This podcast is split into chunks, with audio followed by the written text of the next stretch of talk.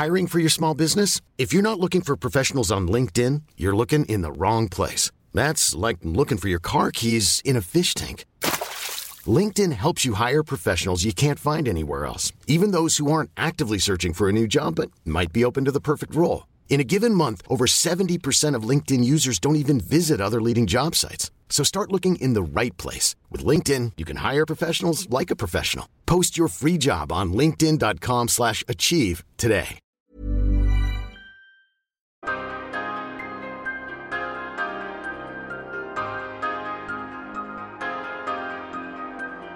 Salut à tous, c'est Ben au micro et vous écoutez le deuxième numéro de votre nouveau format Profil, votre émission de scouting NBA qui consacre chacun de ses épisodes, soit un peu plus de 15 minutes, à disséquer le jeu d'un joueur NBA, une émission que vous pouvez retrouver en avance tous les mercredis soirs à 20h sur YouTube et le lendemain en fin de journée sur les plateformes habituelles où vous écoutez vos podcasts. Pour m'accompagner dans ce deuxième épisode, on retrouve Alan. Ça va Alan? Salut Ben, ouais ça va très bien. Et Pierre, notre scout de la semaine. Ça va Pierre? Salut les gars, salut tout le monde, ça va, ça va. Alors Pierre, tu as passé ces deux dernières semaines à subir les matchs des Wizards pour scouter, pour analyser le jeu de Kelly Oubre, l'ailier des Wizards qui entame sa quatrième saison, et oui déjà dans la ligue. Du coup Pierre, on t'écoute, qu'est-ce que tu as pu observer concernant Kelly Oubre?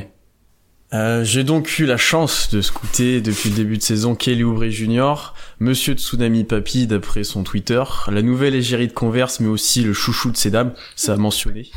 Euh, avant de commencer, il est important d'établir d'abord le contexte. Donc comme tu l'as dit, bah, Kelly Oubre il joue aux Wizards et je les ai beaucoup regardés notamment au tout début de la saison. Et les Wizards sont mauvais. Et c'est probablement une des pires équipes de la ligue dans le jeu proposé. Et alors que le talent est présent comparé à d'autres équipes très faibles, ils sont assez irréguliers et frustrants. Et en fait, ces irrégularités et frustrations influent sur Kelly Oubre, mais sont aussi liées en partie à lui. Et en fait, c'est un peu interdépendant. En fait, c'est ce que j'ai dit, je vous ai dit un petit peu en off, c'est que on peut dire qu'il y a deux Kelly Oubre. En fait, dès qu'on le voit jouer, c'est assez flagrant, on peut savoir quel genre d'entrée sur le terrain Kelly Oubre va faire. Soit il apparaît un peu nonchalant, peu enclin à faire des efforts et même parfois genre peu concerné ou concentré, soit il va apparaître au contraire remonter, prêt à mettre de l'intensité, mettre de l'impact physique sur le match et du coup forcément son jeu s'en ressent de ces deux aspects mentaux. Et en fait, ça va avoir un impact considérable sur son potentiel, son efficacité, mais aussi éventuellement sur la valeur que pourra avoir Kelly Oubre sur des prochains contrats. Et en fait, ça va bien au-delà du fait qu'il puisse trash talker sur des dunks ou autre, c'est vraiment tout son jeu qui est, euh, qui est euh, influencé par ça. Donc avant de parler des points forts et des points faibles d'Oubre, tant défensivement qu'offensivement, petit rappel statistique, euh, cette année c'est 12,2 points par match en sortie de banc, 4,5 rebonds, 0,7 passes décisives par match, il est à 41% au tir et 27% à 3 points. Offensivement d'abord, ce qui est marquant chez Kelly c'est qu'il ne refuse jamais un tir à 3 points, mais vraiment jamais. Il a une extrême confiance en son tir et il est capable de tirer même de très loin, que ce soit en transition ou même sur jeu placé. Et en fait, la, la distance qu'il apporte par ses tirs est assez intéressante, notamment pour les, pour les Wizards. Et s'il refuse jamais un tir, pour moi, il peut plus ou moins se le permettre car il a une gestuelle plutôt fiable, il a une bonne vitesse de, de, tir et normalement il est censé être un shooter assez régulier et assez respecté. Mais cette année, pour l'instant, il est en grosse difficulté à ce niveau-là. C'est un peu nuit par nuit, on sait pas trop ce que ça va donner. Des fois, il va en mettre 5, des fois, il va faire 0 sur 6.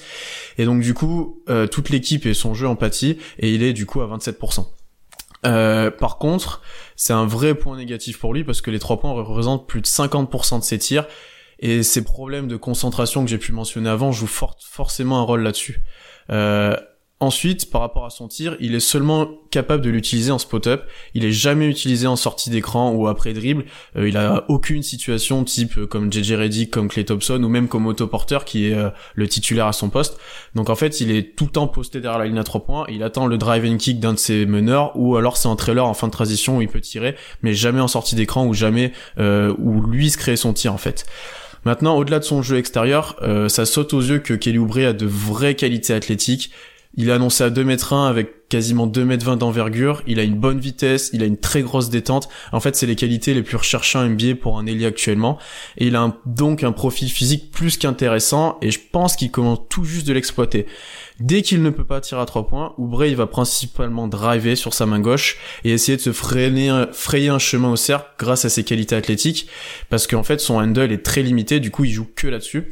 Et quand il arrive près du cercle, il est souvent assez solide et assez costaud pour euh, résister au contact et finir près du cercle, ou alors il arrive euh, dès le premier pas à passer les joueurs sur sa vitesse. Et je trouve d'ailleurs qu'il a des mains assez sûres près du cercle et dans la floater range, et euh, c'est assez intéressant vu son profil physique. Par contre, Parfois, il est trop agressif presque au cercle et il rate des dunks. C'est arrivé plusieurs fois cette saison parce qu'il veut trop en faire. Il veut presque parfois trop faire chaud et c'est aussi une part de sa personnalité. Et du coup, euh, il perd en efficacité là-dessus. Ensuite, Kelly Oubre, il utilise jamais le tir à trois points. Je pense que j'ai dû en voir prendre très très peu. Et du coup, il a un profil quasiment complètement analytique euh, dans la NBA actuelle parce qu'il prend que des tirs à trois points ou que des tirs dans la raquette ou près du cercle après drive. Ensuite, ça c'était plutôt les points positifs de. Ses défauts en attaque, c'est qu'il a un handle très moyen. Euh, il est pas capable de crosser les joueurs, il a une main droite très faible au niveau du dribble et il a surtout aucune capacité de création. Et ça, ce sont des défauts qui étaient déjà présents à sa draft et qu'il avait déjà à la fac et sur lesquels il a peu évolué sur ses quatre premières années. Pour en revenir sur sa création, euh, c'est souvent qu'on voit Oubre recevoir la balle et quand il est pas démarqué ou qu'il est pas tout seul, il la redonne tout de suite à Bradley Bill ou John Wall par exemple. Et en fait, il sert juste à rien. Il est très peu utilisé sur pick and roll. Il y a qu'une situation qui est utilisée avec lui, c'est quand il il est dans le corner, il remonte jusqu'à 45 degrés, il reçoit la balle et on vient tout de suite lui faire un écran pour qu'il attaque sur sa main gauche. Mais ces situations-là, elles sont, elles débouchent que sur un drive du coup sur sa main gauche, soit sur un jeu arrêté où il redonne au grand mais pas dans le jeu et on refait un écran, on refait, euh, on refait quelque chose pour créer un tir. Et en fait, ça se ressent au niveau de ses passes décisives. Il en a fait 13 en 15 matchs et pour un joueur qui a ce temps de jeu et ce profil-là, c'est beaucoup trop peu on peut dire un peu que qu'Eloubré est assez stéréotypé unidimensionnel en fait dans son jeu. À sa décharge par contre, euh, les guards des Wizards sont c'est des gouffres à ballon. Euh, ils ont toute la responsabilité de la création de l'équipe, que ce soit John Wall ou Bradley Bill ou Austin Rivers quand il sort du banc, et du coup il a peu de ballons et peu de d'occasions de créer. Deux derniers points positifs. Quand il est en mode concentré investi, Oubre est très intéressant en transition de par ses courses et souvent ses dunks et notamment ses putbacks où il est capable d'arriver de très loin et de monter sur toute la défense pour, pour claquer le rebond offensif.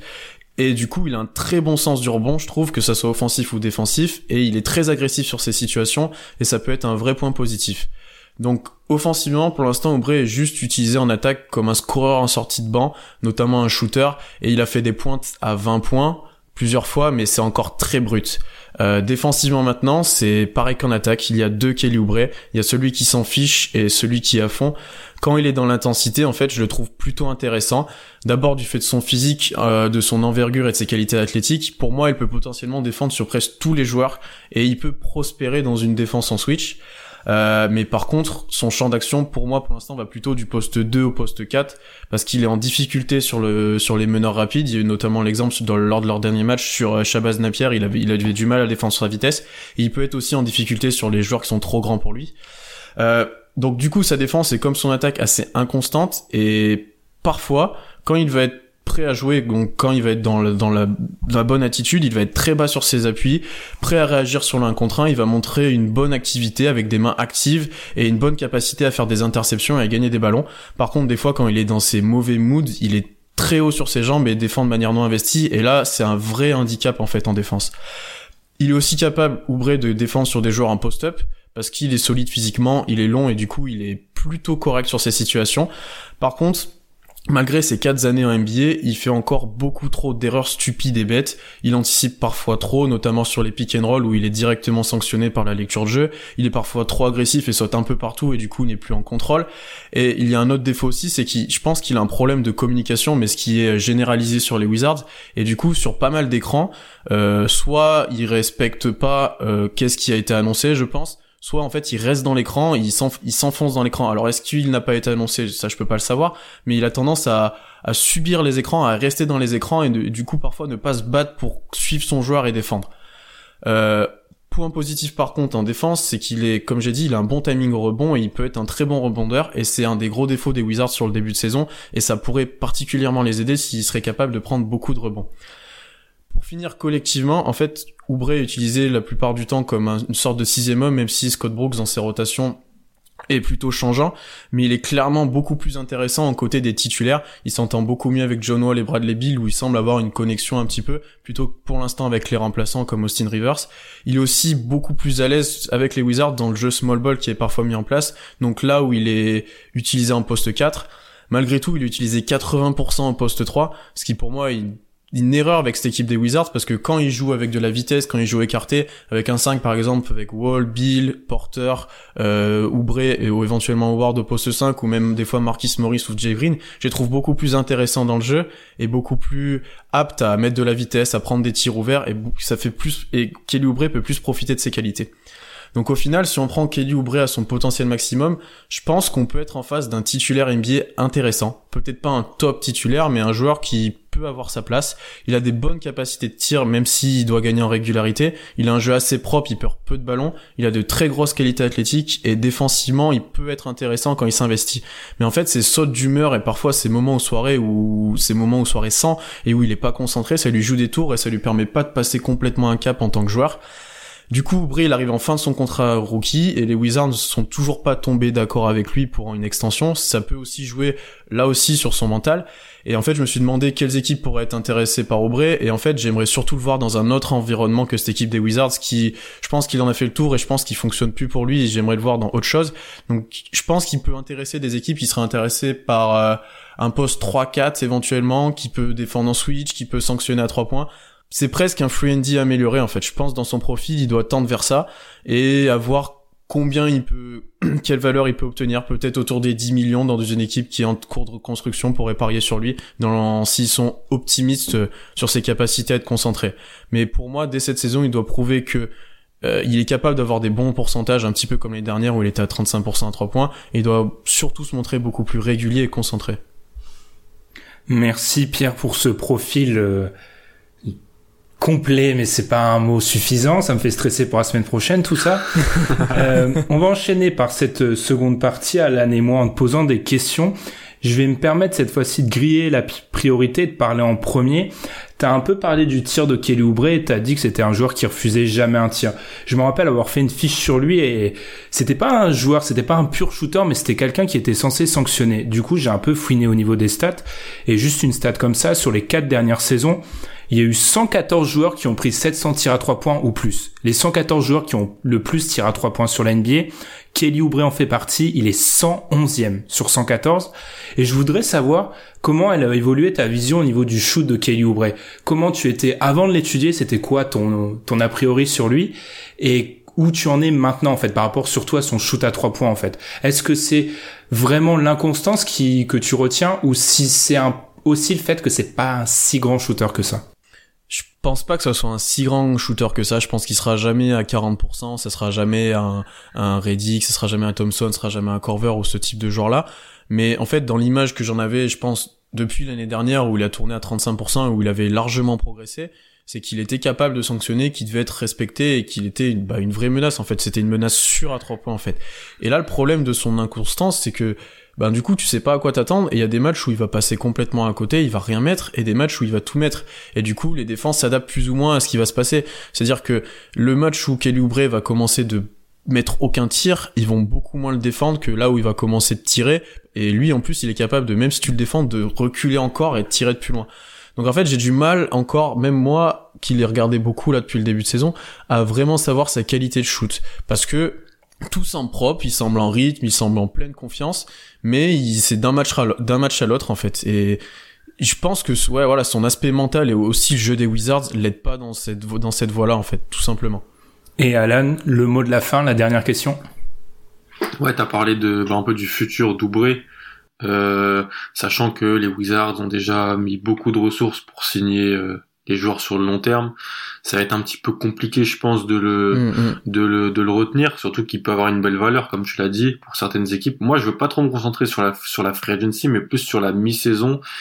Si t'as des équipes qui ont besoin d'un poste 3-4, comme je l'ai dit, qui peut faire pas mal de, qui peut faire plusieurs choses sur un terrain, des équipes qui vont potentiellement euh, aller en playoff. Je peux penser peut-être aux Nuggets, aux Pélicans, des équipes comme ça.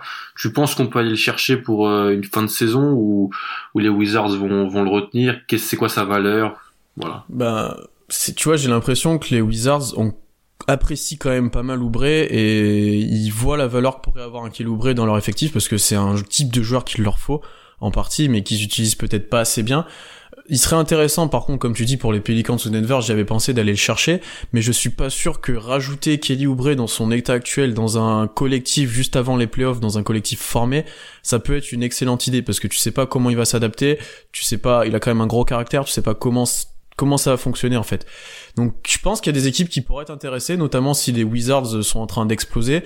Mais je me sa contrepartie, je pense que les Wizards voudront des tours de draft ou euh, aussi un contrat expirant, mais du coup tu vas pas lâcher un autre contrat expirant où ça sera un joueur moyen, donc les Wizards auront pas d'intérêt. Donc est-ce que tu lâches euh, des tours de draft pour Kelly Oubre ou une demi-saison même pas de Kelly Oubre? Je suis pas si sûr que ça et je suis pas si sûr que par exemple à l'Ouest sur une équipe de playoff, il t'aide c'est sûr, mais à quel point sachant qu'il vient d'arriver dans l'effectif, c'est une vraie question. Mais je te dis, c'est, comme je vous ai dit, c'est avec l'environnement des Wizards, en fait, on peut pas savoir jusqu'où il peut aller actuellement pour moi, parce qu'il est utilisé d'une façon très restreinte. Il est, bah, il est cantonné à un rôle de, de free Il est, voilà, il peut pas exploser dans ce rôle-là. Donc, est-ce que ça peut être un bon pari pour une équipe? Pourquoi pas après Pourquoi pas? Voilà, je pense que c'est comme ça qu'on va conclure. Merci à toi, Pierre, pour euh, déjà avoir subi les matchs des Wizards, c'est une ah première chose. Je vais arrêter de les regarder. et pour ce, cet excellent profil, le deuxième, on vous invite aussi à réécouter celui d'Alan sur Nicolas Batum de la semaine dernière que vous retrouvez sur YouTube et sur toutes les plateformes. Sachant que c'est toujours un nouveau format pour nous, on vous invite sur les réseaux sociaux par mail à nous donner votre avis, ce qu'on pourra améliorer, peut-être changer. Et nous, on se retrouve dès la semaine prochaine pour un nouveau profil. Hey, it's Danny Pellegrino from Everything Iconic. Ready to upgrade your style game without blowing your budget? Check out Quince. They've got all the good stuff, shirts and polos, activewear and fine leather goods, all at 50 to 80% less than other high-end brands. And the best part? They're all about safe, ethical and responsible manufacturing. Get that luxury vibe without the luxury price tag. Hit up quince.com slash upgrade for free shipping and 365 day returns on your next order. That's quince.com slash upgrade.